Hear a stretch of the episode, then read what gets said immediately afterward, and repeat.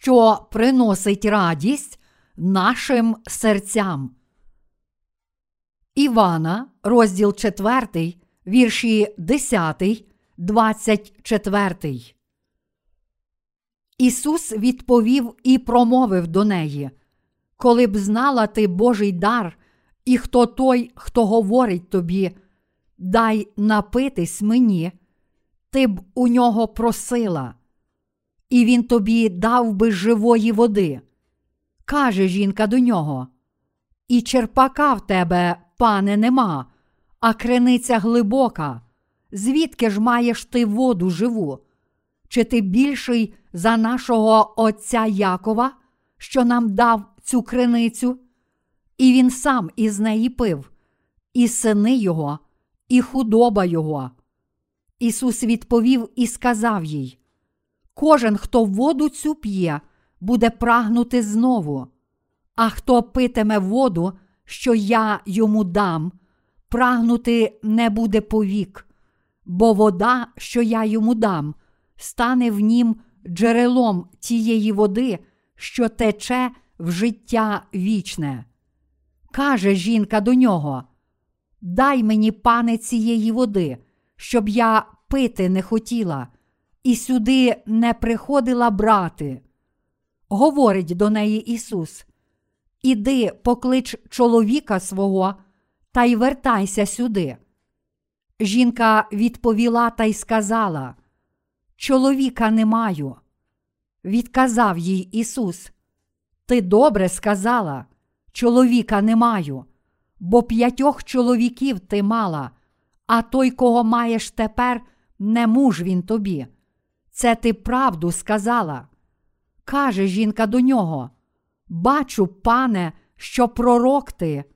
Отці наші вклонялися Богу на цій ось горі, а ви твердите, що в Єрусалимі те місце, де потрібно вклонятись. Ісус промовляє до неї: Повір, жінко, мені, що надходить година, коли ні на горі цій, ані в Єрусалимі вклонятись Отцеві не будете ви. Ви вклоняєтесь тому, чого ви не знаєте. Ми вклоняємось тому, що знаємо, бо спасіння від юдеїв. Але наступає година, і тепер вона є, коли богомільці правдиві вклонятися будуть Отцеві в дусі та в правді, бо Отець собі прагне таких богомільців. Бог є дух, і ті, що йому вклоняються, повинні в дусі та в правді вклонятись. В сьогоднішньому уривку з Біблії ми бачимо жінку-самарянку, серце котрої було нещасливе. Ця жінка-самарянка мала п'ять чоловіків, окрім того, з котрим тоді жила, та все ж не була щаслива. Її серце було духовно спрагле та порожнє, і вона соромилася показуватися на очі навіть людям цього світу. Вона завжди ховалася і тому потребувала води вічного життя, котру міг дати тільки Господь. Коли Ісус сидів біля джерела, туди прийшла жінка-самарянка, щоб набрати води. Щоб розпочати розмову з нею, Ісус попросив її: Дай мені пити. Жінку дуже приголомшило те, що єврей просив пити у неї, ганьбленої самарянки. Адже тоді євреї зневажали самарян. Їхніми предками були ізраїльтяни, але через змішання крові в результаті багатьох завоювань, котрі пережив Ізраїль, євреї зневажали їх, хоч частково мали таку ж кров. Тому, коли, незважаючи на це, молодий єврей попросив пити у цієї жінки самарянки, вона не змогла не запідозрити, що він насміхається з неї. Тож вона сказала: Ви, євреї, дуже зневажаєте нас, самарян. То чому ж ти, будучи євреєм, просиш у мене пити? Жінка Самарянка запитала Ісуса, як він може просити в неї пити, якщо він єврей, а вона самарянка. Ісус сказав їй: Коли б знала ти Божий дар, і хто той, хто говорить тобі, дай напитись мені, ти б у нього просила, і він тобі дав би живої води. Івана, розділ 4, вірш 10. Тоді жінка сказала: І черпака в тебе, пане, нема, а криниця глибока. Звідки ж маєш ти воду живу? Івана, розділ 4, вірш 11. Ця жінка просто не могла зрозуміти, що Ісус мав на увазі. Але коли Ісус сказав їй, кожен, хто воду цю п'є, буде прагнути знову, а хто питиме воду, що я йому дам, прагнути не буде повік, бо вода, що я йому дам, стане в нім джерелом тієї води, що тече в життя вічне. Івана, розділ 4, вірші 13, 14. Жінка відповіла: Дай мені, пане, цієї води. І тоді наш Господь сказав їй: Іди, поклич чоловіка свого та й вертайся сюди. Вона одразу відповіла: Чоловіка не маю. Тоді Ісус сказав: Ти добре сказала, чоловіка не маю, бо п'ятьох чоловіків ти мала, а той, кого маєш тепер, не муж він тобі. Це ти правду сказала. Приголомшена цим, жінка сказала йому: Звідкіля ти знаєш все про мене? Чи ти справді пророк? Джерело, з котрого ця жінка набирала воду, викопали її предки і пили з нього воду. А на горі Гарізім, де ця жінка поклонялася Богу, хвалили Бога ще її предки. З точки зору спадщини віри, ця жінка могла справді пишатися ортодоксальністю своїх предків. Ось чому ця жінка сказала Ісусу про ортодоксальність своєї релігії. Що вона сказала йому? Вона сказала: Отці наші вклонялися Богу на цій ось горі, а ви твердите, що в Єрусалимі те місце, де потрібно вклонятись. Івана, розділ 4, вірш 20. Ця жінка вважала, що місце поклоніння є дуже важливе. Іншими словами, вона думала про те, де потрібно поклонятися, тобто яке місце поклоніння є найбільш ортодоксальне. Але Ісус сказав їй: Але наступає година, і тепер вона є, коли богомільці правдиві вклонятися будуть Отцеві в дусі та в правді, бо Отець собі прагне таких богомільців. Бог є дух, і ті, що йому вклоняються, повинні в дусі та в правді вклонятись. Івана, розділ 4, вірші 23, 24. Хоч вона хотіла, щоб Ісус визнав її релігійну ортодоксальність, Він сказав їй: Бог шукає тих, котрі поклоняються йому в дусі та правді. Що ми повинні робити, та в що нам слід вірити, щоб очиститися від гріхів? Коли Ісус зустрів цю жінку, за єврейським часом було коло години шостої. Івана, розділ 4, вірш 6. За сучасним часом була приблизно 12 година, тобто полудень. У Палестині в цей час доби сонце таке пекуче, що всі люди відпочивають у затінку. Жінка прийшла по воду до джерела саме в цей час, намагаючись уникнути цікавих очей. Вона так соромилася себе, що мусила уникати інших людей, навіть коли хотіла втамувати спрагу свого тіла.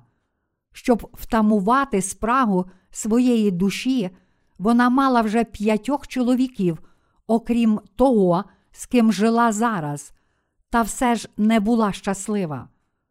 Наш Господь прийшов туди, щоб зустрітися з тією жінкою, серце котрої не було щасливе.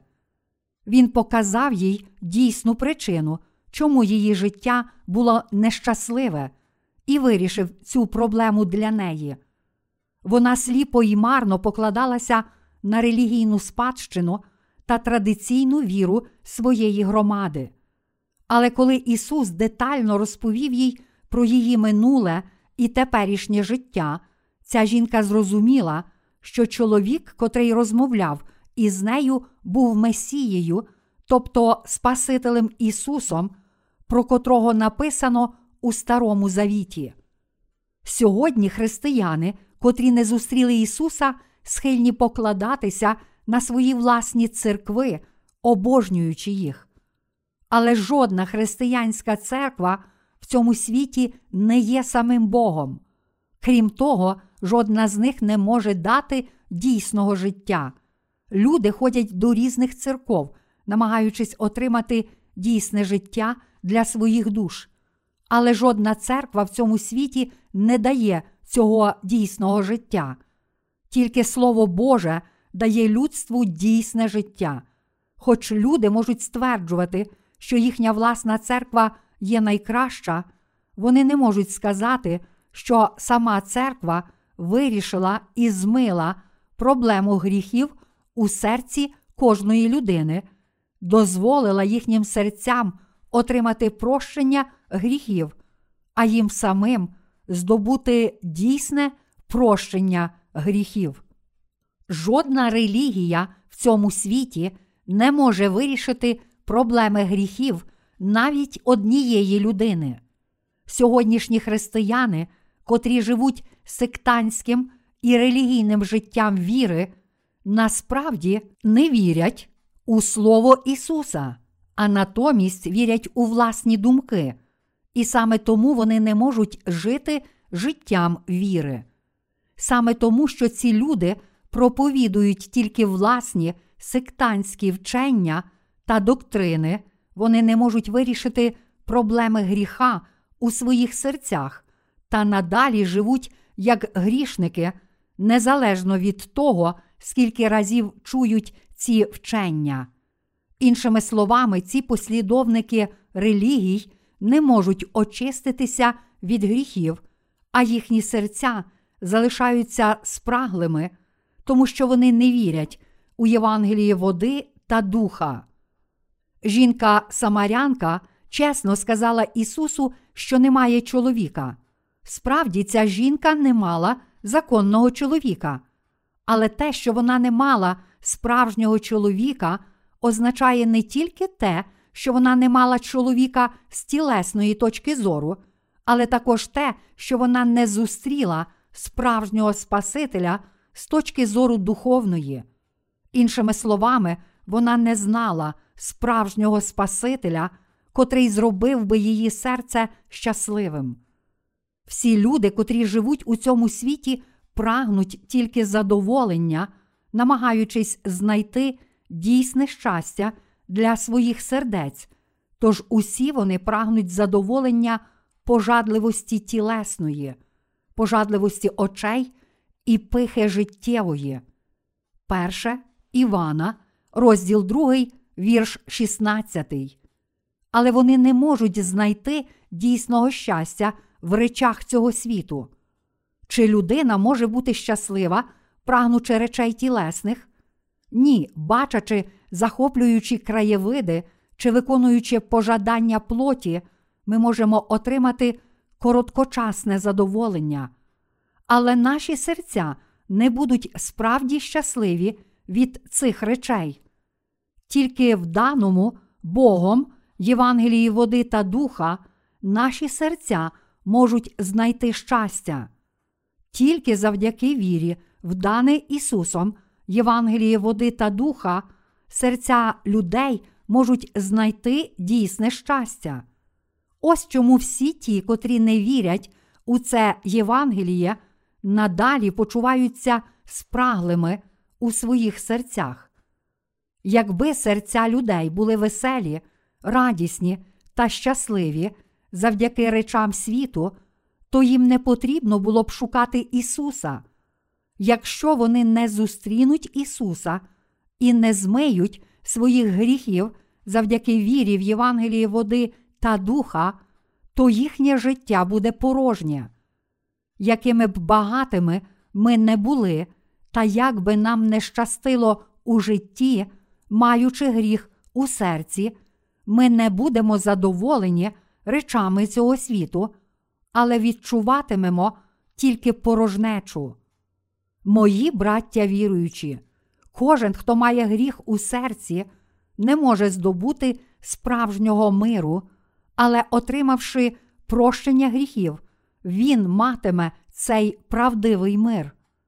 Тут ви мусите зрозуміти, що жінка-самарянка не була справді щаслива, хоч по черзі жила з п'ятьма чоловіками, намагаючись знайти і насолоджуватися пожаданнями плоті, пихою життєвою, пожадливістю очей, багатством, популярністю, тілесною розкішшю і задоволеннями.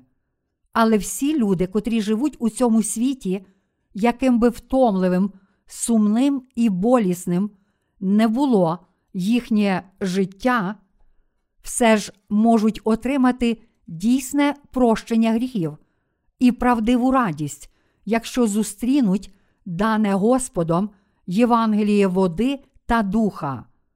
Кожен, хто вірить у Слово даного нашим Господом, Євангелія води та духа, може мати дійсне щастя у своєму серці. Багато людей намагається знайти щастя у тілесних речах, але речі цього світу не можуть принести людині щастя, думаючи, що причиною їхнього нещастя є брак матеріального багатства, вони шукають і здобувають матеріальні речі, але тоді розуміють, що не стають щасливими від цих речей. Тільки завдяки вірі в Слово даного Господом, Євангелія правди, води та духа, всі люди можуть здобути дійсне щастя. Проблему гріха в серцях людей вирішує слово Євангелія води та духа. Кожна людина, звільнившись від проблеми гріхів свого серця, може мати дійсне щастя у своєму серці та здобути правдиву радість, навіть маючи дуже мало матеріального майна та переживаючи труднощі. З іншого боку, якщо людина не зустріла Господа і тому не може отримати дійсного прощення гріхів свого серця, то в її серці немає дійсного щастя. Саме тому, що люди не мають щастя у своїх серцях, вони вірять то в одну релігію, то в іншу, а також часто міняють церкву. Люди цього світу вдаються до різних засобів, щоб знайти щастя, ходять у нічні клуби та накопичують багатство, але все це не допоможе їхнім серцям здобути дійсне щастя. Якщо ви не отримали дійсного прощення гріхів у своєму серці завдяки вірі в Євангелії води та духа, то ніколи не зможете знайти дійсного щастя у речах цього світу. Для того, щоб знайти дійсне щастя для свого серця, людина мусить повірити в Євангеліє води та духа і отримати прощення гріхів у своєму серці. Якщо ви вірите в Євангеліє води та духа, то можете зрозуміти, хто такий Ісус, що таке Його прощення гріхів та як Він змив ваші гріхи. Ви можете пізнати дійсне спасіння, котре справді змило ваші гріхи, а також насолоджуватися дійсною радістю. Без віри в це дійсне Євангеліє, все інше є цілком даремне, навіть якщо ви палко молитесь Богу, взиваєте Його ім'я, галасуєте, завжди постите чи не притомнієте в екстазі. Навіть якщо ви говорили мовами, бачили видіння або зустрічалися з Ісусом у снах, це ще не означає, що ви справді зустріли Ісуса. Кожен, хто має гріх у серці, ще не зустрів Ісуса. Якщо у ваших серцях є гріх, то ви не перебуваєте у Христі. Адже Біблія каже нам: тож немає тепер жадного осуду тим, хто ходить у Христі Ісусі. До Римлян, розділ 8, вірш 1. Причиною того, що ви нещасливі, навіть якщо стверджуєте, що вірите в Ісуса, є те, що ви не маєте віри в Євангеліє води та духа. Коли деяких людей запитують, як ваше життя, вони відповідають: Непогано, я живий, але тільки тому, що не мертвий. Коли їх запитати, що ви робите в житті, у відповідь вони кажуть: Нічого, я просто живу. А на запитання, чому ви живете, вони відповідають, тому що ще не помер. А коли ви їх запитаєте, чому ж ви їсте, вони відкажуть, щоб не померти. Я їм, тому що маю їжу. Більшість людей справді живе таким безглуздим життям. Мої браття віруючі, якщо ми не маємо даного Господом Євангелія води та духа у своїх серцях, то також не можемо бути щасливими. Коли наша плоть стомлена, розчарована і виснажена, цілком природно, що ми починаємо нарікати на труднощі, але всі ми можемо бути справді щасливими, тому що Євангелієм води та духа Господь назавжди вирішив проблему гріхів наших сердець. Всі наші тілесні проблеми не є важливі, тому що ми можемо подолати їх вірою. І навпаки, якщо ми не зможемо вирішити проблеми наших гріхів та залишимося спраглими, навіть вирішивши всі ці поверхневі проблеми, то ніколи не будемо щасливими. Всі філософи цього світу задумувалися над цим питанням: Хто я, що я, звідки я прийшов і куди йду? Але вони також не змогли знайти відповідей на ці питання життя, перш ніж померли. Відомі люди, котрих усі ви знаєте, дуже старалися знайти відповіді на питання, хто вони, звідки прийшли та куди йдуть, але зрештою відійшли у наступний світ, не знайшовши жодної з цих відповідей та навіть не розв'язавши проблеми своїх гріхів. Чи ви знаєте себе? Ви мусите зрозуміти, що ви, люди, створені на Божий образ і подобу. Люди можуть жити як діти Божі, тільки коли їхні серця очистилися від гріхів завдяки вірі в Євангеліє води та духа. Як прості смертні можуть увійти до Небесного Царства. Тільки народившись знову з води та духа, люди можуть увійти до неба. Івана, розділ 3, вірш 5. Кожна людина, ким би вона не була, може увійти до Небесного Царства, тільки отримавши прощення гріхів завдяки вірі цілого серця в Євангеліє води та духа. Ваше серце порожнє та збентежене, тому що в ньому все ще залишається гріх. Ті люди, котрі мають лише думки тілесні, кажуть, що їм потрібно вирішити лише свою проблему одягу, їжі та житла, але вони повинні зрозуміти, що навіть коли ці основні потреби будуть задоволені, для них все ще залишиться проблема душі. Я сам більше прагнув очиститися від гріхів свого серця, ніж здобути багатство і велич цього світу, тому що колись я почувався духовно втраченим. Перш ніж я пізнав Євангеліє води та духа, моє життя було дуже важке, адже я не відчував дійсного щастя. Моїм єдиним великим бажанням було вирішити проблему гріхів у моєму серці. Тож я цілим серцем прагнув пізнати правду, котра вирішить цю проблему гріха. Тоді я справді був схожий на жінку самарянку. Прокидаючись вранці та бачачи схід сонця, я соромився себе самого, падав у депресію. Подібно як Йов у Біблії, я хотів, щоб сонце взагалі не сходило. Я думав, що було б краще, якби світ був темний.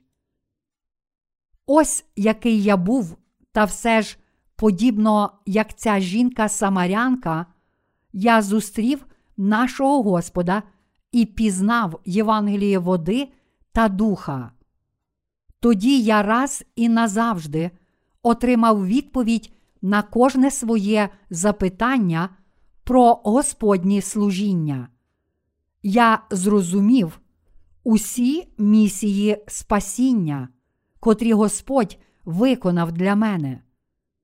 Чому Господь прийняв хрещення?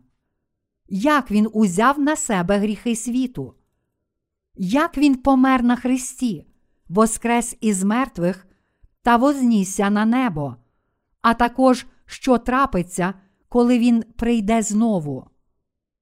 Зрозумівши, які важкі є гріхи мого серця, я почав шукати правду нового народження, а повіривши в правду Євангелія води та духа, я знайшов щастя і був щасливий, навіть коли не пив, не співав і не танцював. Я також зрозумів, що моє серце не може знайти щастя у тілесних речах. Зараз я також іноді засмучуюся, але яким би втомленим я не був, мій новий чоловік вже зовсім не такий, яким був мій чоловік давній, перш ніж я народився знову.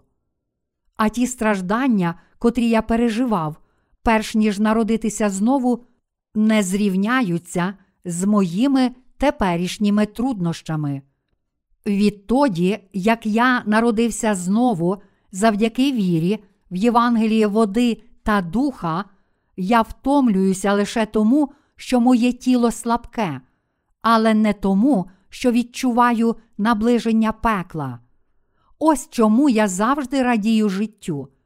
Я закликаю усіх вас також з вірою отримати дійсне прощення гріхів свого серця. Ви можете побачити, що на землі є безліч церков, але ми розуміємо, що більшість із них не є Божими церквами. Щоб їх відрізнити, ми мусимо бачити, чи проповідник церкви отримав прощення гріхів перед Господом чи ні. Тільки вирішивши свою проблему гріха перед Богом, він може стати дійсним слугою Божим, котрий може вирішити проблему гріхів сердець прихожан.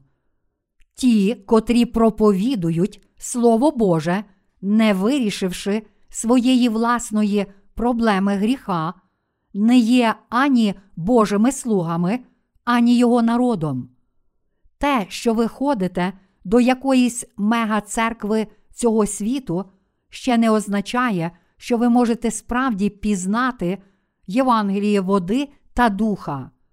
Ви повинні зрозуміти, що тільки ті церкви, котрі проповідують Євангеліє води та духа, належать до дійсної Божої церкви. Зараз багато людей намагається вирішити свою проблему гріха, хоч вони ходять до церков, де немає Євангелія води та духа. Звичайно, ми прагнемо розповісти про дійсне Євангеліє води та духа навіть цим людям. Але вони повинні зрозуміти, що оскільки їхня віра є лише етична, їм важко пізнати Євангеліє води та духа. Сьогодні такі люди вірять, що коли їх б'ють у праву щоку, вони повинні буквально підставити ліву. Хто може так жити, якщо насправді всі люди повні гріха? Зрештою, чи не тому Ісус прийшов до нас? Будучи християнином, котрий твердить, що вірить в Ісуса, ви повинні запитати себе, чи ваша віра не є лише етична.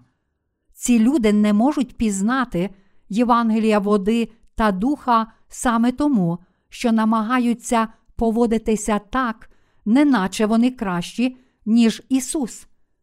Я кажу це тому, що через таку моральну віру важко зустріти Господа, котрий прийшов водою і духом.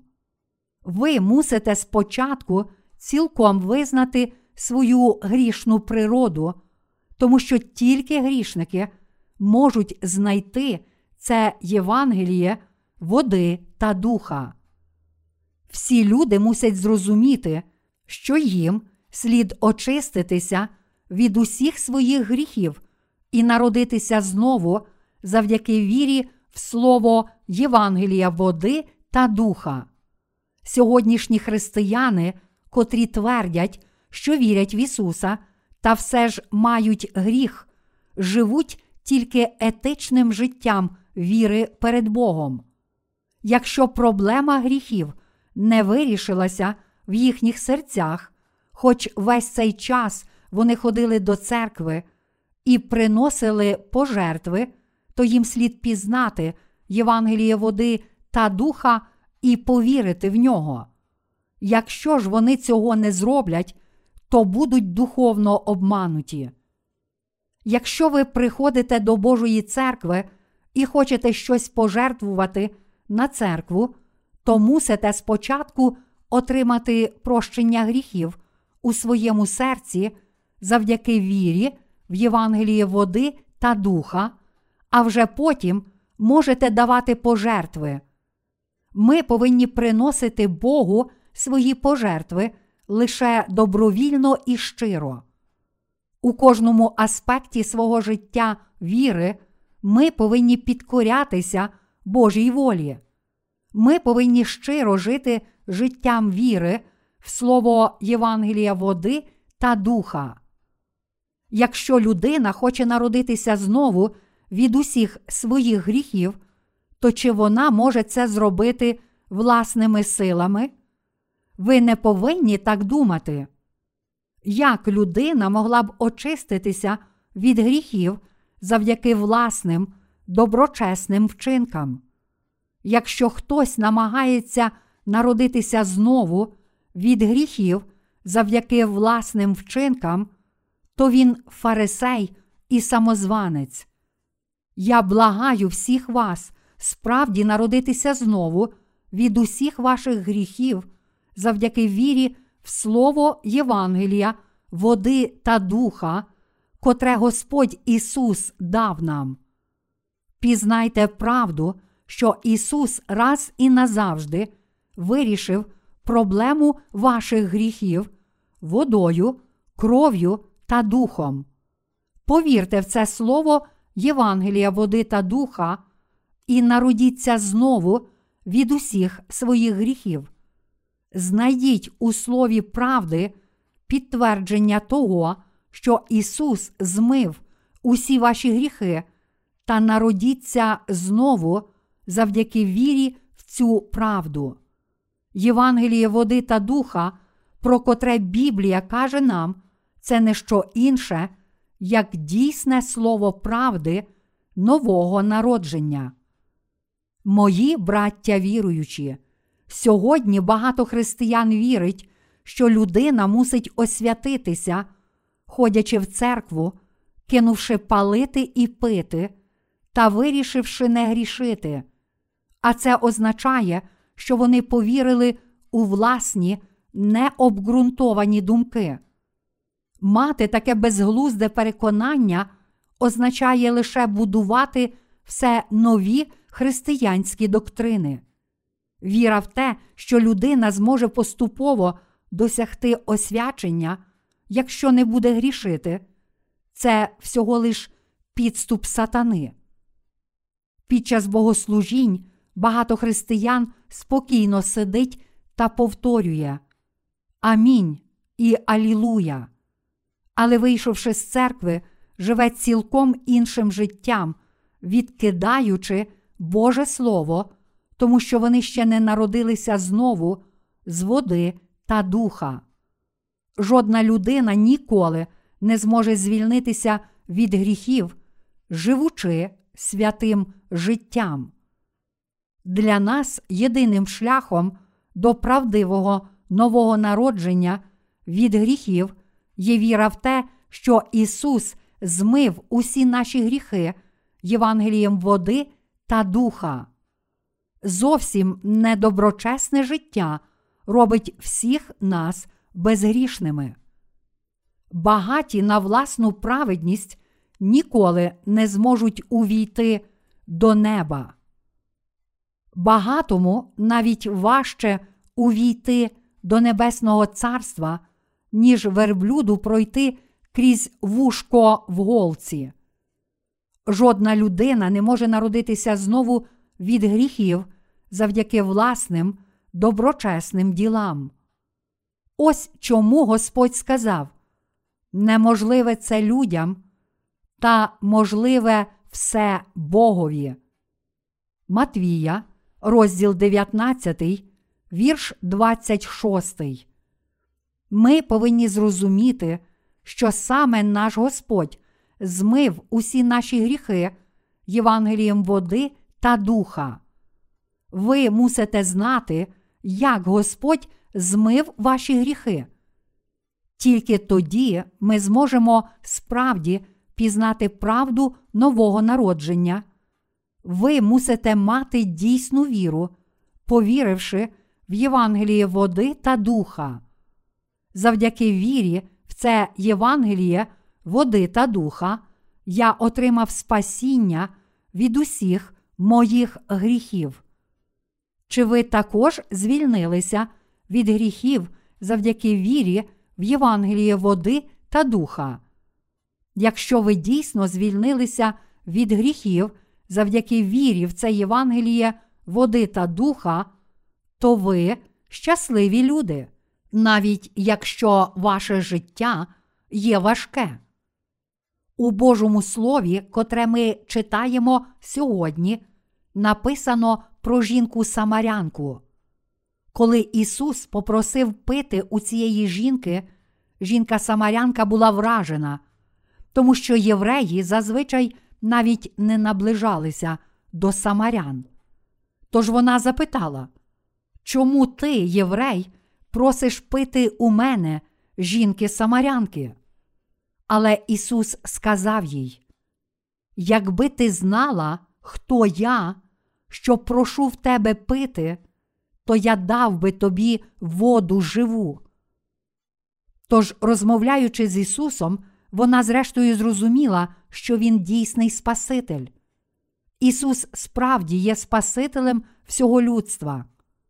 Тисячі років тому Бог пообіцяв людству, що пошле Спасителя всім людям, і цей Спаситель це не хто інший, як Ісус.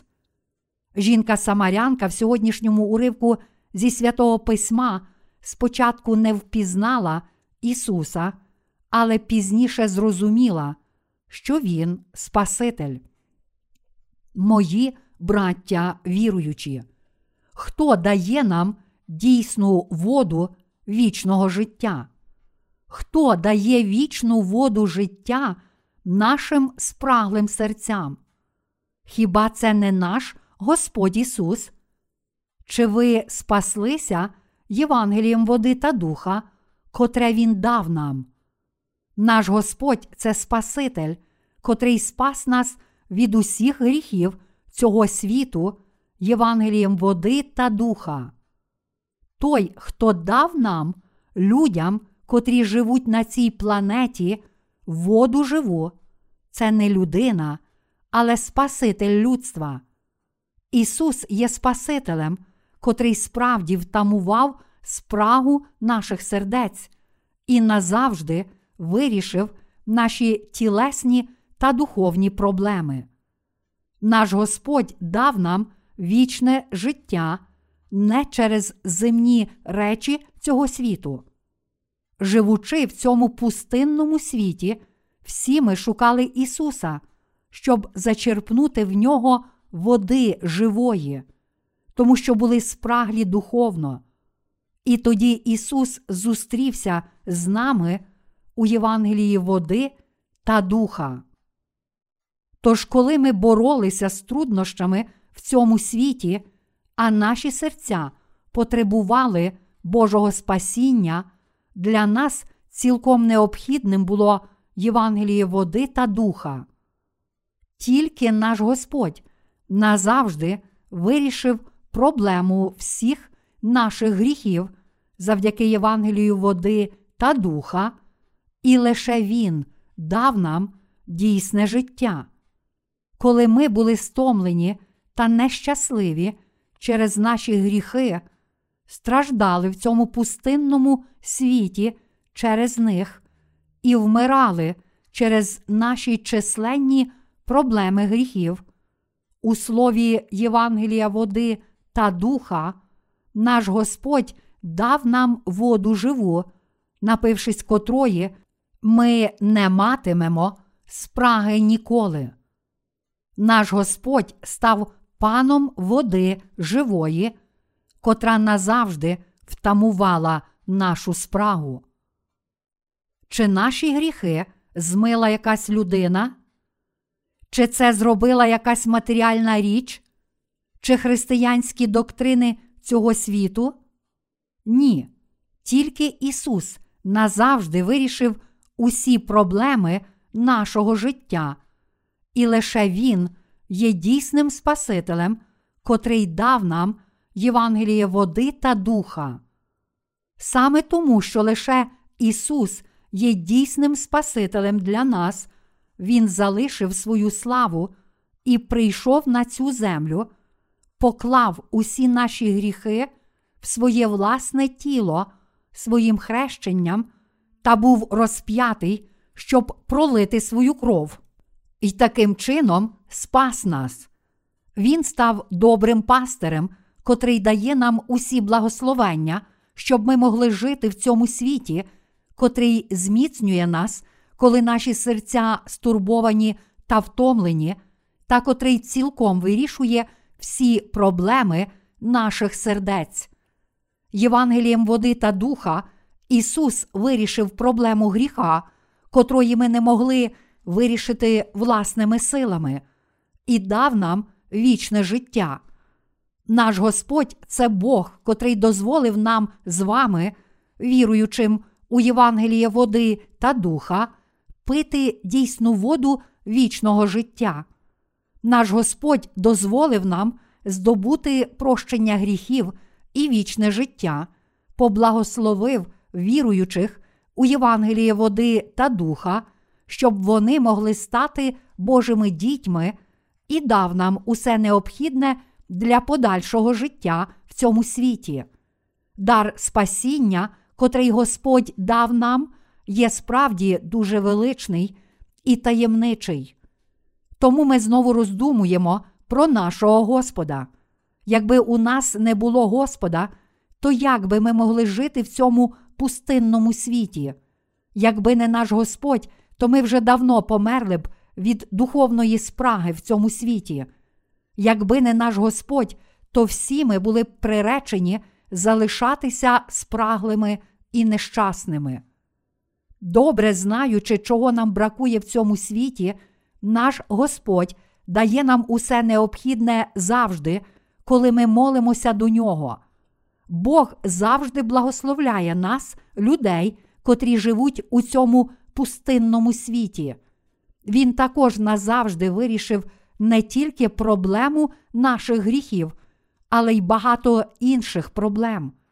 Ми повинні просити Його про благодать усіх цих благословень, а також жити вірою.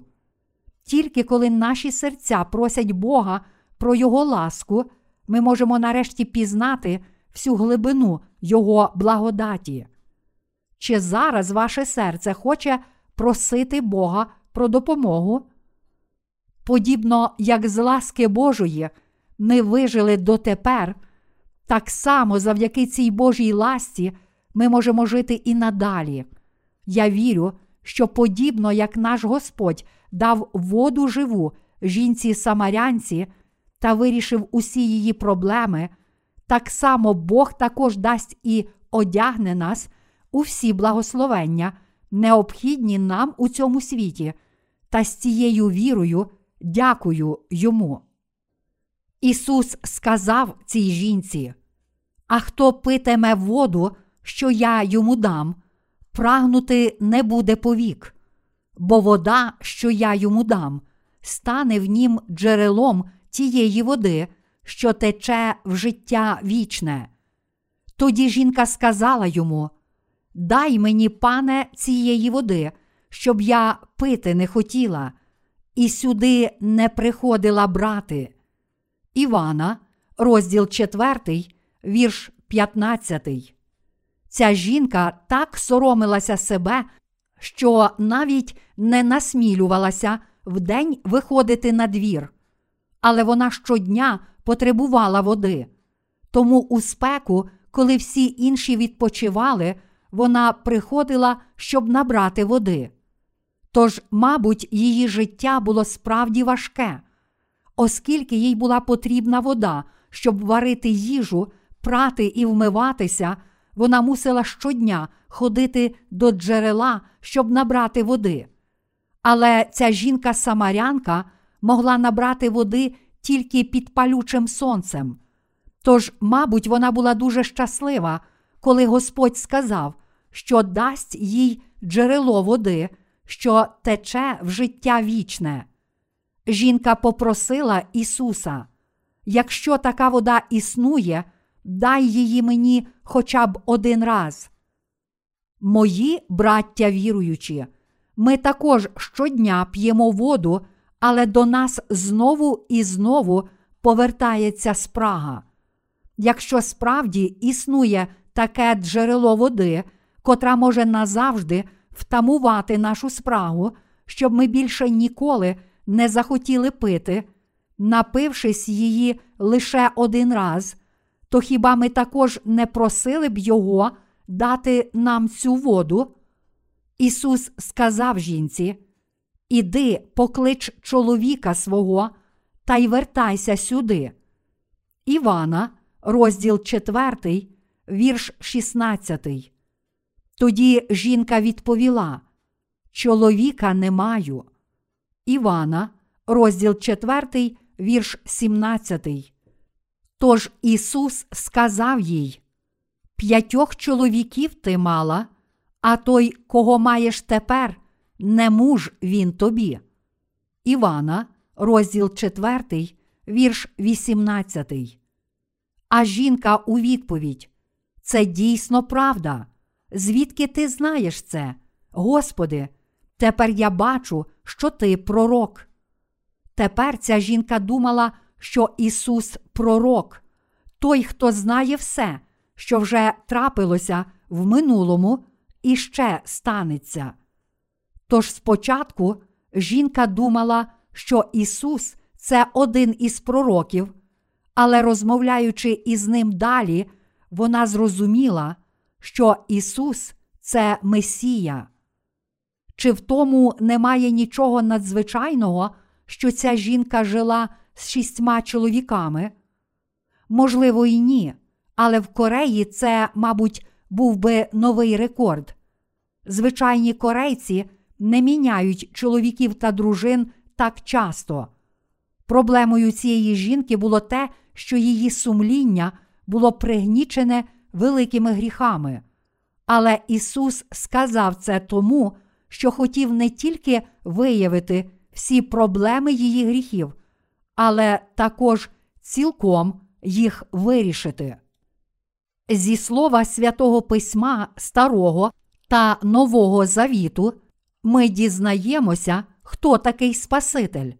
Ми починаємо розуміти, що жертовним агнцем, про котрого написано у Старому Завіті, був Ісус, та що, прийшовши на цю землю і прийнявши хрещення від Івана Хрестителя, Ісус змив усі гріхи не тільки цієї жінки, але й усі гріхи світу.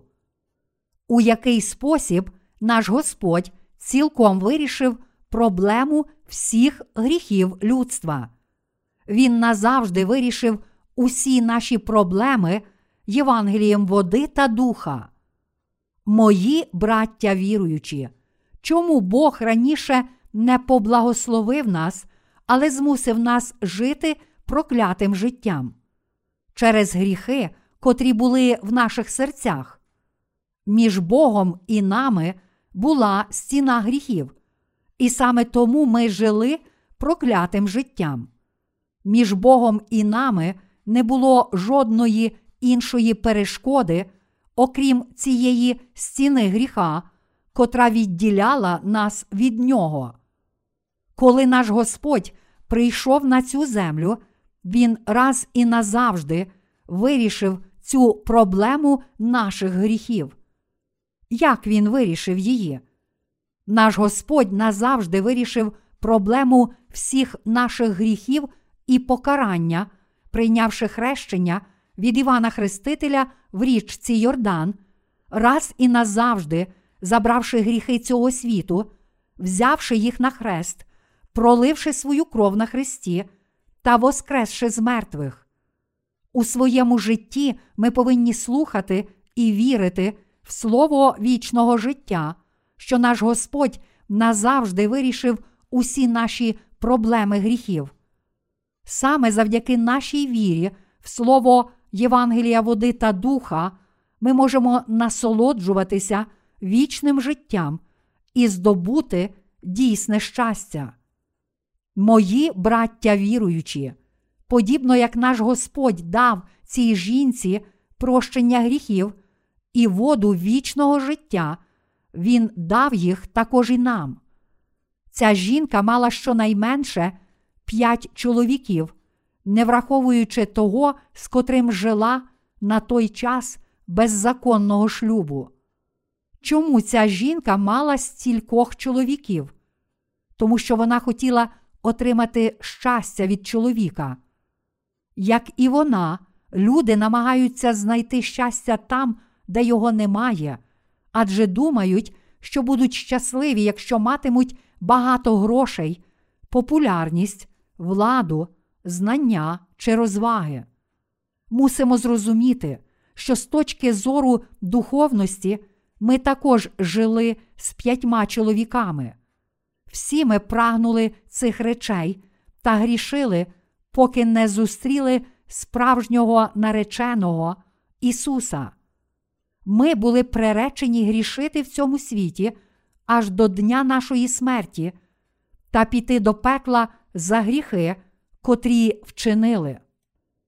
Але, незважаючи на це, наш Господь вирішив проблему всіх наших гріхів своїм хрещенням і кров'ю на Христі. Тож ми справді вдячні йому за це. Наш Господь всемогутній і любить нас, тож Він назавжди вирішив усі наші проблеми гріхів, не залишивши в нас жодної плями гріха. Якби не наш Господь, то як ми змогли б назавжди втамувати спрагу своїх сердець? Оскільки наш Господь безповоротно вирішив проблему гріха в наших серцях, тепер ми можемо назавжди втамувати спрагу своїх сердець завдяки вірі в Євангеліє води та духа.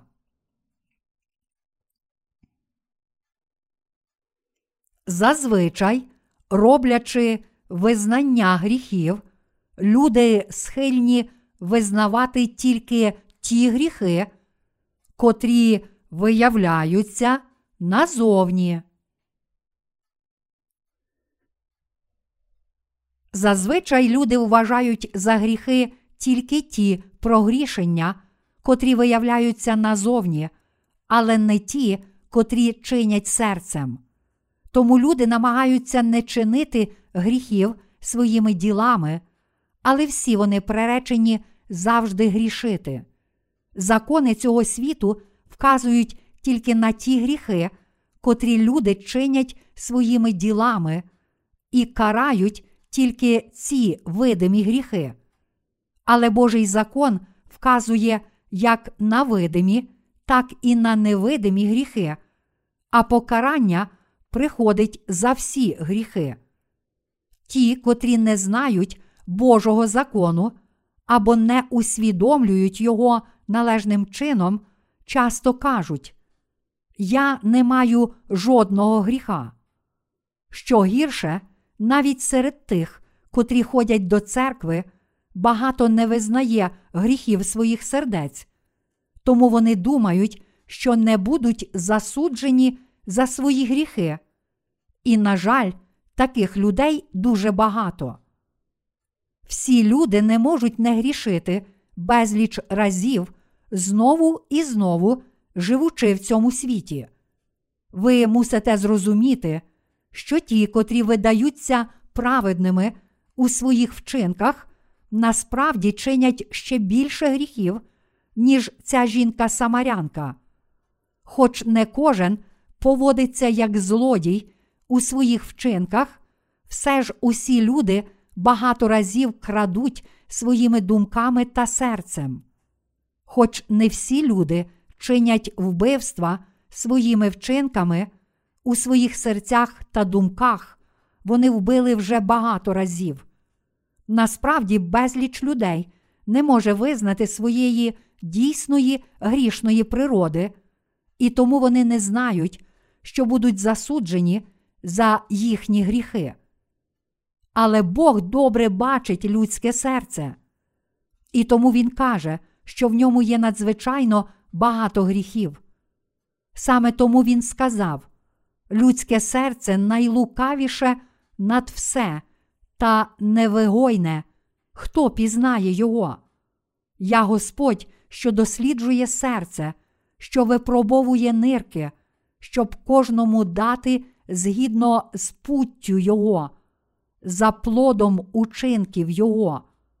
Єремії, розділ 17, вірші 9, 10. Люди, котрі ще не народилися знову, повинні ретельно зорати ґрунт своїх сердець і пізнати гріхи, приховані глибоко всередині їхніх сердець. Вони повинні зрозуміти, що в їхніх серцях є надзвичайно багато гріхів, та що Бог засудить їх за всі ці гріхи. Таким чином, усвідомивши, що вони напевно приречені на пекло як покарання за їхні гріхи, ці люди можуть зрозуміти, що мусять повірити в Євангеліє води та духа. Призначення даного Богом закону. Закон, котрий Бог дав нам, розорює наші серця, виявляє гріхи, котрі були в них, а також стає нашим наставником, котрий веде нас до Спасителя.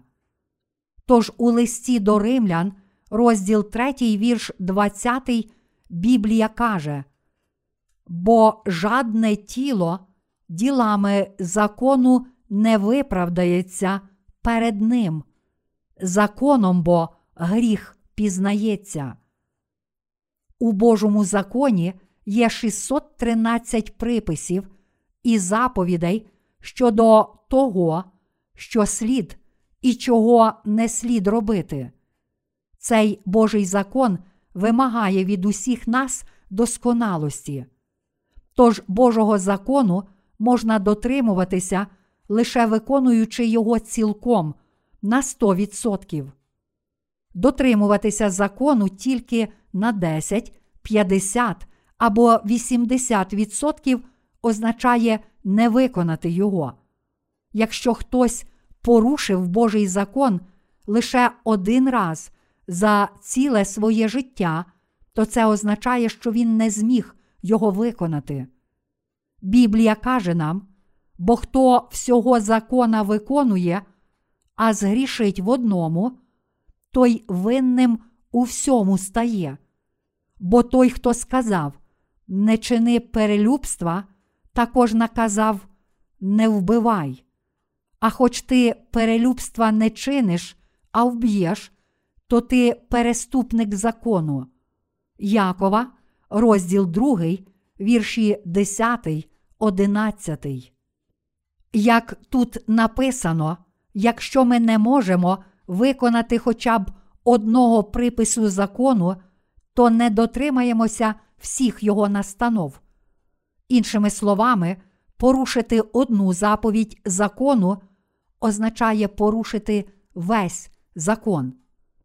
То чи у своєму житті ми порушуємо закон тільки кілька разів? Ні, зовсім ні. Наша дійсна природа є грішна, і тому ми приречені порушувати закон дуже багато разів.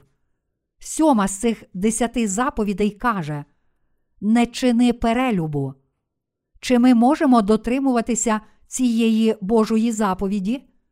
Щоб дотримуватися цієї Божої заповіді, завжди, коли бачимо жінку, ми також не повинні мати похитливих думок у своїх серцях.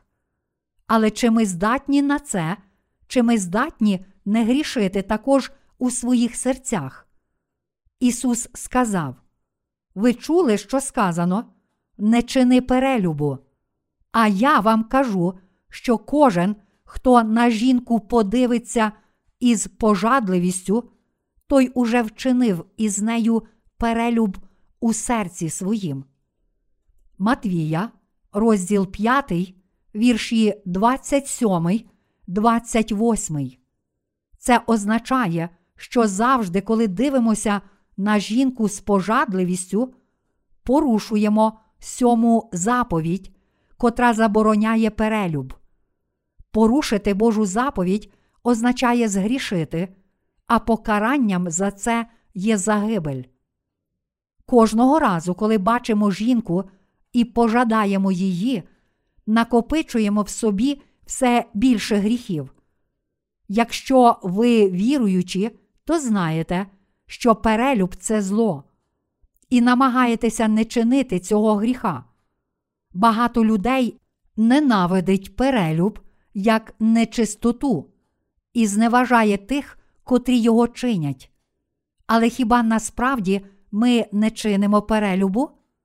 Чим краще пам'ятаємо заповідь, котра наказує нам не чинити перелюбу, тим частіше бачимо, що насправді чинимо цей гріх. Крім того, чим більше намагаємося дотримуватися заповіді, тим краще починаємо розуміти, що просто не можемо її виконати. А оскільки перелюб це також гріх, котрий ми успадкували, то хіба ж ми можемо не мати похитливих думок, коли бачимо жінку? Отже, заповідь, котра забороняє перелюб, навчає нас, що розпуста це гріх, та що ми чинимо перелюб багато разів.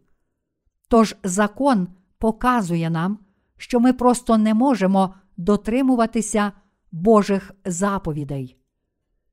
В Біблії написано: бо зсередини із людського серця виходять лихі думки, розпуста, крадіж, душогубства, перелюби, здирства, лукавства, підступ, безстидства, завидющеє око, богозневага, гордощі, безум. Усе зле це виходить зсередини і людину опоганює. Марка, розділ 7, вірші 21, 23.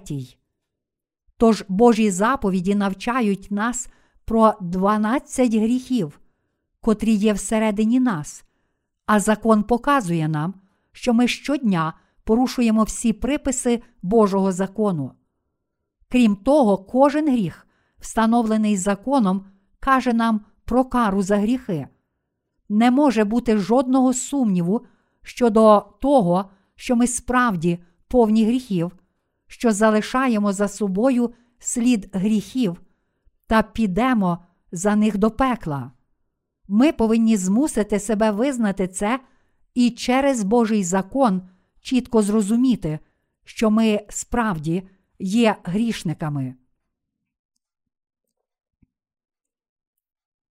Всі люди перебувають у замішанні, не знаючи своєї дійсної природи.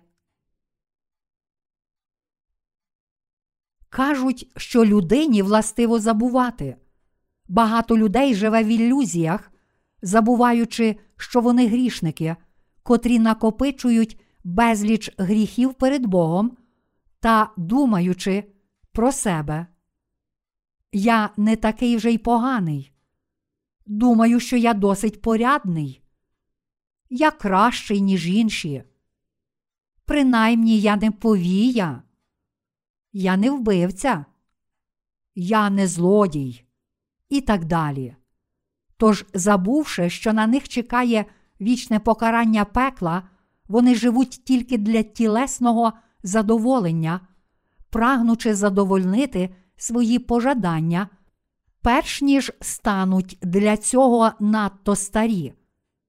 Якщо ви скажете стильній дівчині, з точки зору духовності, ти повія, чи вона охоче погодиться з цим? А якщо скажете поважному чоловіку, з точки зору Біблії, ти багато разів вчинив перелюб, чи він чесно визнає це? Зовсім ні. Вони б дуже образилися та розгнівалися на вас. Вони гнівно заперечили б, кажучи, що це в біса ти кажеш?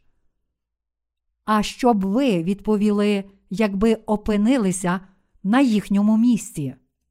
Якби ви належним чином знали закон, то визнали б це, кажучи, так, ти правий, мені не хочеться цього визнавати, але в очах Божих я повія.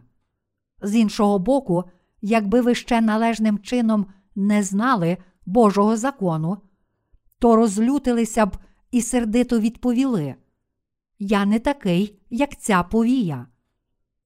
Ми справді повинні бачити, що наше духовне я схоже на повію перед Богом.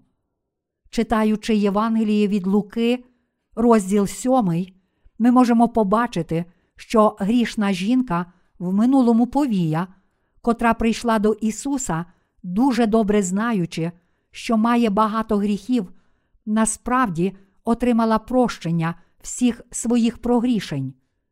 Чому ця жінка прийшла до Ісуса? Вона знала, що має у своєму місті злу славу грішниці, та що є надзвичайно грішною людиною перед Богом. Ось чому, незважаючи на свою ганьбу, вона прийшла до Ісуса. Хоч ця жінка не сказала, хто вона, все ж вона визнала перед Ісусом, що була великою грішницею, та що Ісус це той, хто спасе її від усіх гріхів. Тому, знаючи серце цієї жінки, Ісус сказав їй: Твоя віра спасла тебе, іди з миром собі. Луки, розділ 7, вірш 50. Коли ця жінка зустріла Ісуса, котрий прийшов на цю землю заради неї, і спас її не тільки від перелюбу, але й від усіх гріхів, котрі вона коли-небудь вчинила перед Богом, вона переповнилася радістю. Ось чому вона заплакала біля ніг Ісуса, скропила своїми сльозами і витерла своїм волоссям його ноги, поцілувала їх і вилила на них пахощі. Кімната наповнилася їхнім ароматом. Вона зробила це тому, що хотіла прославити спасіння Ісуса по всьому світу цими ділами віри. Все це вона зробила для проповідування Євангелія, води та духа по всьому світу. Тому Ісус похвалив її віру, кажучи: По правді кажу вам, де тільки ця Євангелія проповідувана буде в цілому світі, на пам'ятку їй буде сказане й те, що зробила вона. Марка, розділ 14, вірш 9. Ця жінка справді перебувала в цілковитій темряві через свої гріхи, і тому, лише знайшовши Ісуса, вона могла спастися від усіх своїх гріхів. Ким ми насправді були перед Богом. Перед Богом ми були цілком лихим насінням гріха. Хіба це не правда? Щодня ми залишали за собою слід похитливих гріхів і були приречені на Божий засуд. Хіба це не так? Не може бути сумніву в тому, що ми були цілком лихим насінням гріха і ганебними грішниками. Але деякі люди знають себе, інші ж ні. Тут ми повинні звернути особливу увагу на те, що колишня повія зустріла Ісуса і отримала прощення гріхів. Фарисеї ж не могли очиститися від гріхів, хоч сиділи за одним столом із Спасителем. Ми справді повинні зосередити свою увагу на наслідках усвідомлення гріха цих двох видів людей. Через Божий закон ми повинні зрозуміти, якими великими грішниками всі ми були перед Богом. Ви мусите зрозуміти, що тільки ті люди, ґрунт чиїх сердець цілком зораний, та котрі знають, що вони повні гріха перед Богом, можуть прийти до Євангелія води та духа і очиститися від усіх гріхів. Чи ви здатні досконало дотримуватися Божого закону своїми вчинками? Ви ніколи не зможете досконало дотримуватися Його. Ми повинні зрозуміти, що просто не можемо дотримуватися Божого закону, та що ми були грішниками, котрі не могли не грішити через грішну природу своїх сердець, успадковану від наших предків. Чи перед Богом ви були грішниками цілком, чи тільки частково? Всі ми були цілковитими грішниками, котрі не могли власними силами вирішити проблеми своїх гріхів. Чи ви знаєте, що перед Богом всі ми були великими грішниками, приреченими на засуд пекла за наші гріхи?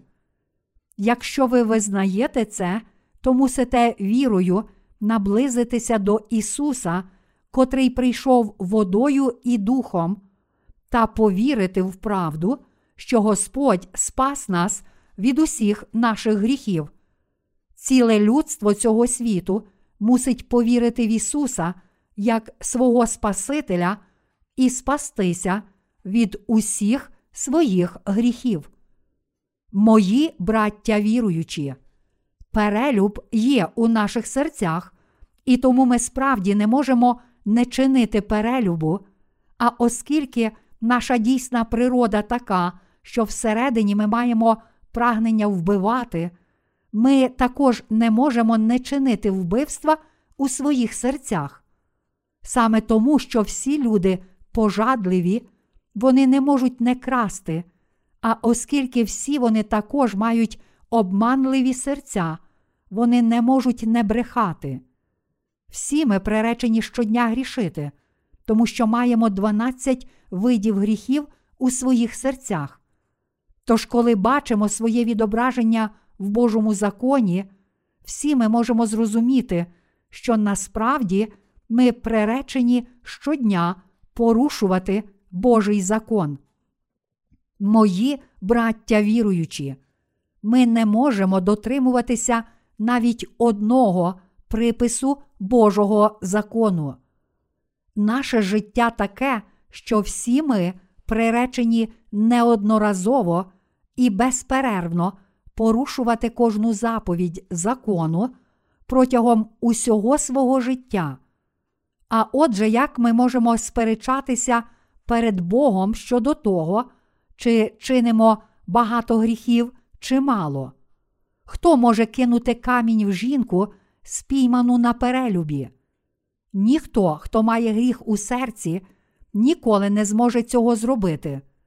Якщо ви вчинили так багато гріхів, як густі хмари на небі, то як можете не бути засудженими за ці гріхи? Кожен, хто має гріх у серці, не може уникнути своєї долі, але ціле своє життя сумно голоситиме, як самотня зозуля, і волатиме, як загублена вівця. Але чи у такий спосіб він зможе спастися від усіх гріхів?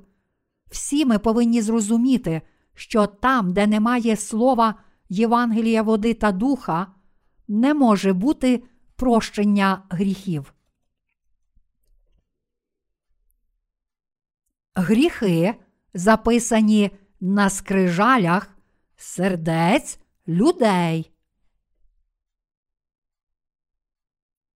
Де ж записані всі гріхи, котрі люди чинять? Біблія каже нам, гріх Юдин написаний рильцем залізним, діямантовим вістрям, він виритий на таблиці їхнього серця і на рогах жертовників їхніх. Єремії, розділ 17, вірш 1. Гріхи всіх людей записані на скрижалях їхніх сердець і на рогах жертовника. Тут роги жертовника означають книги вчинків, тобто відкриті перед Богом книги суду, про котрі написано в об'явленні розділ 20. Це означає, що Бог записує всі наші гріхи незалежно від того, чи ми їх пам'ятаємо чи ні, чи знаємо про них чи ні.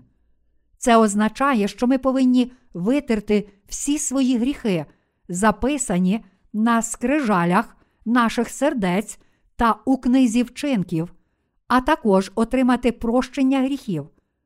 Якщо всередині вас все ще залишається якийсь гріх, навіть дуже маленький, то за цей гріх ви отримаєте повне покарання.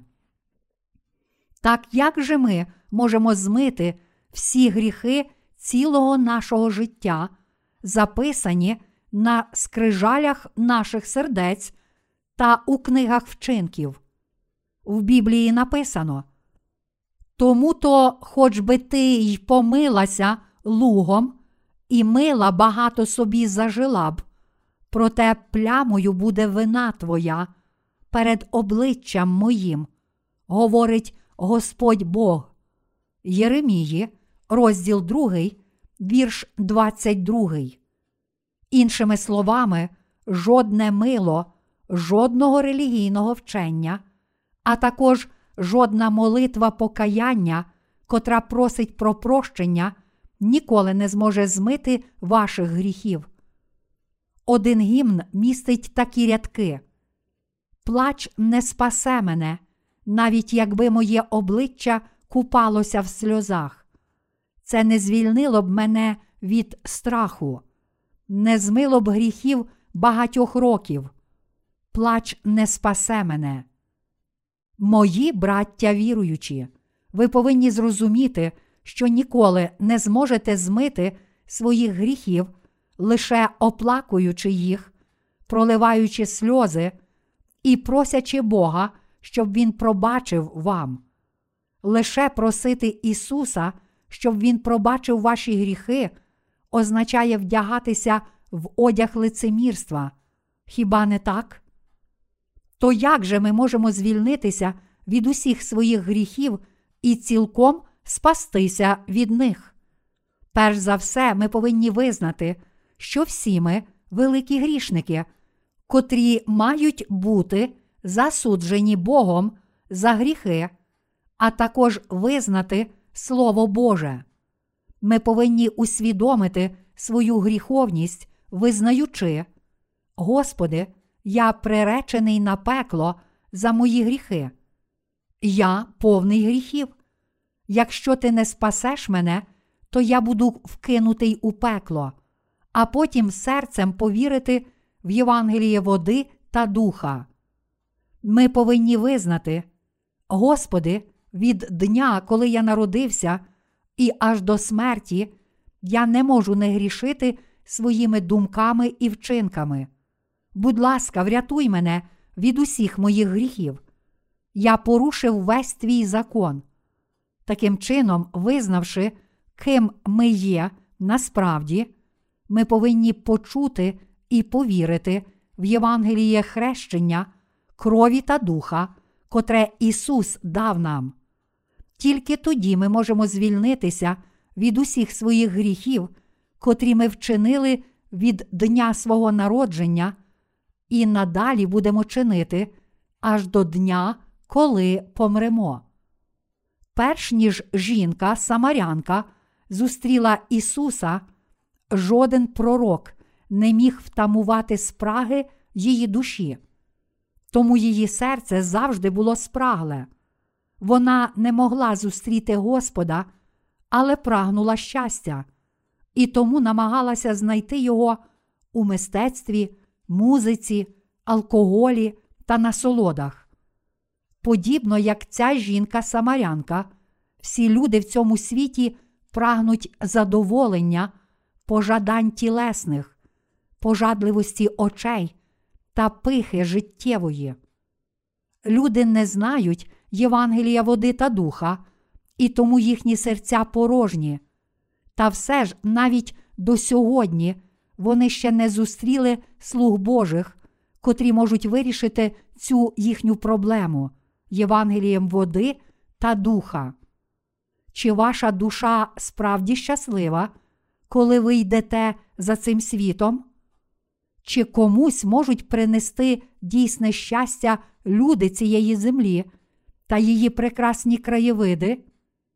Речі цієї землі можуть принести лише незначне, тимчасове задоволення, але жодна з них не може назавжди спасти наших душ від гріхів, тільки пізнавши і повіривши у Слово даного Господом Євангелія води та духа, кожна людина може відчути, як вода жива рікою тече в її серці, а також отримати від Бога всі його благословення.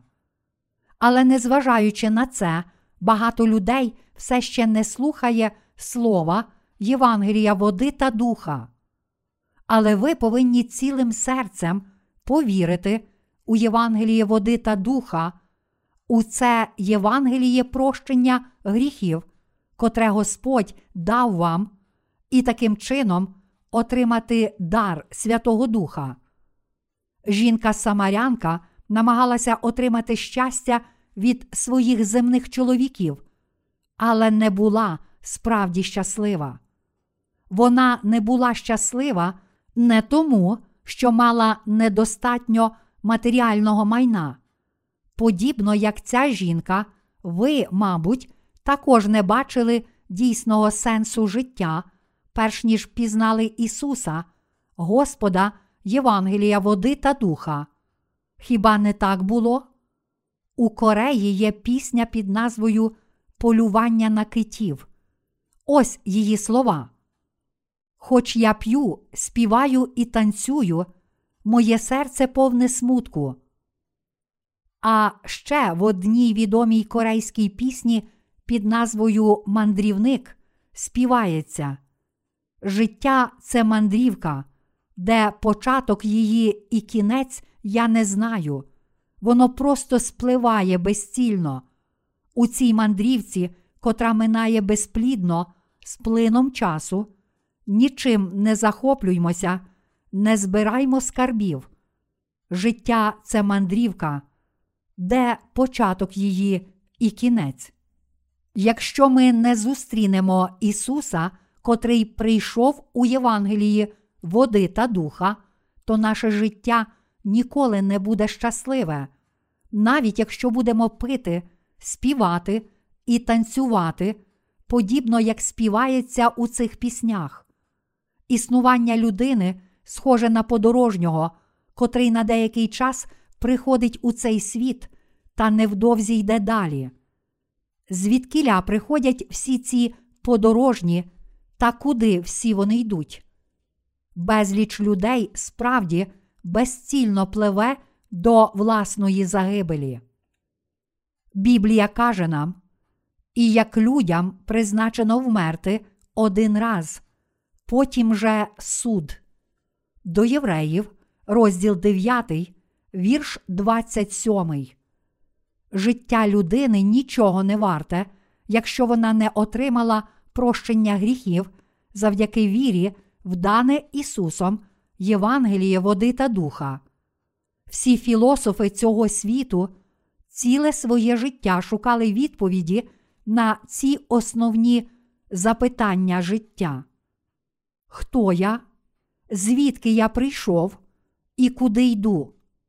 Але зрештою, усі вони загинули, не знайшовши відповідей. Хоч усі філософи намагалися розв'язати цю проблему, з'ясувати, звідки прийшли і куди прямують, все ж вони померли, не знайшовши відповідей. Але ви повинні вирішити свою проблему гріха, пізнавши і повіривши в Євангеліє води та духа, а також прийти в Божу присутність. Вірою в Євангеліє води та духа, ви повинні вирішити свою проблему гріха перед Богом, отримати Святого Духа та знайти дорогу до Небесного Царства. Всі люди створені на образ і подобу Бога, тому всі люди мусять цілком очиститися від усіх гріхів свого серця, а також отримати Святого Духа як дар прощення гріхів. Тільки пізнавши це, люди зможуть жити в Божих благословеннях. Лише Євангеліє води та духа допоможе вам дізнатися, чи ви грішники, чи праведні. Ваше серце порожнє тільки тому, що гріх живе в ньому. Люди кажуть, що все чудово, якщо мають їжу, одяг і житло. Але насправді, навіть якщо людина задовольнить ці основні потреби, її душа залишиться безплідною, тому що все ще буде проклята за гріхи. Але коли ви повірите в Євангеліє води та духа, всі гріхи зникнуть із ваших сердець, і ви наповнитеся щастям. Тож ви повинні зустріти Господа у Євангелії води та духа. Хіба ні? Шукайте Євангеліє води та духа. Зустріньте свого Спасителя завдяки вірі в Євангеліє води та духа. Відкиньте всі свої давні помилкові вірування та належним чином повірте в правду Євангелія. Якщо ви ще не спаслися від усіх своїх гріхів і надалі живете найнещаснішим життям, але незважаючи на це, думаєте, що належним чином вірите в Господа, то насправді помиляєтеся. Якщо ви ще не вирішили проблеми гріхів свого серця та не отримали Святого Духа, хоч кажете, що служите Богу, то мусите зрозуміти, що зараз ви стоїте перед воротами смерті. Чи ви, бува, не є такими християнами? Хіба ви не хочете зустріти Ісуса у Євангелії води та духа? Тож пізнайте Євангеліє води та духа, записане у Святому Письмі, визнайте його своїм серцем і повірте в це дійсне Євангеліє. Ви мусите звільнитися від своїх гріхів, отримати Святого Духа і народитися знову. Але ви не повинні намагатися досягти цього власними силами через свої вчинки. Якщо ви так чините, то це очевидно, що насправді належите до нерозумних людей, котрі збудували свій дім на піску. Як може людина народитися знову від усіх своїх гріхів завдяки власним доброчесним ділам? Намагатися спастися від своїх гріхів власними вчинками означає покладатися на свої власні думки. Крім того, ті, котрі заохочують вас робити це, не є правдивими пастирями. Насправді, вони є лише слугами пекла, котрі ведуть людей до загибелі, тому що не можуть проповідувати Євангелія води та духа, котре змиває гріхи людей. Сьогодні деякі церкви ладні вважати людей праведними, якщо ті кинули палити, не п'ють, намагаються не грішити і живуть доброчесно. Але такі місця, де навчають тільки християнської етики, не є Божою церквою. Божа церква це місце, де навчають Євангелія води та духа, щоб люди, вчинки котрих недосконалі, отримали прощення гріхів, а також місце, де людям допомагають народитися знову. Божа церква не є місцем, де вас навчають лицемірства. У дійсній Божій церкві Його слуги проповідують вам Слово Боже, Євангеліє води та духа, таким чином, допомагаючи вам отримати прощення гріхів. Чи ви все ще думаєте, що вам достатньо лише ходити до церкви, не знаючи Євангелія води та духа? Чи ви вірите лише в християнські доктрини і вдаєте, що ви покірні, але насправді не маєте ані краплі віри в серці? Багато християн сидить у своїх церквах та без кінця повторює Амінь і Алілуя. Але жоден з тих, котрі мають гріх у серці, не може бути Божим святим. Ті, котрі мають таку віру, це насправді фальшиві християни. Вони йдуть широкою дорогою до загибелі. Чи ваші гріхи вже змиті раз і назавжди, завдяки вірі в хрещення, котре Ісус прийняв від Івана Хрестителя та в кров, котру Він пролив на Христі? Чи ви вже отримали дар Святого Духа? Тільки Євангеліє води та духа може дозволити вам звільнитися від усіх гріхів, а також народитися знову, як написано, і пізнаєте правду, а правда вас вільними зробить. Івана, розділ 8, вірш 32. Я закликаю вас усіх уважно слухати Євангеліє води та духа і пізнати Його.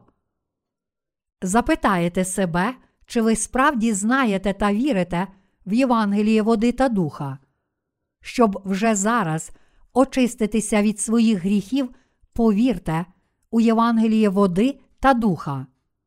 Тоді ви також народитеся знову від усіх своїх гріхів завдяки цій вірі, а також звільнитеся від гріхів і отримаєте вічне життя завдяки даному Ісусом, Євангелію води та духа. Зараз для вас прийшов час знайти і зустріти Ісуса у Євангелії води та духа. Якщо ви зараз повірите в це дійсне Євангеліє, то обов'язково отримаєте вічне прощення гріхів. Я молюся Богу, щоб Євангелієм води та духа Він поблагословив вас, щоб ви могли пити воду живу.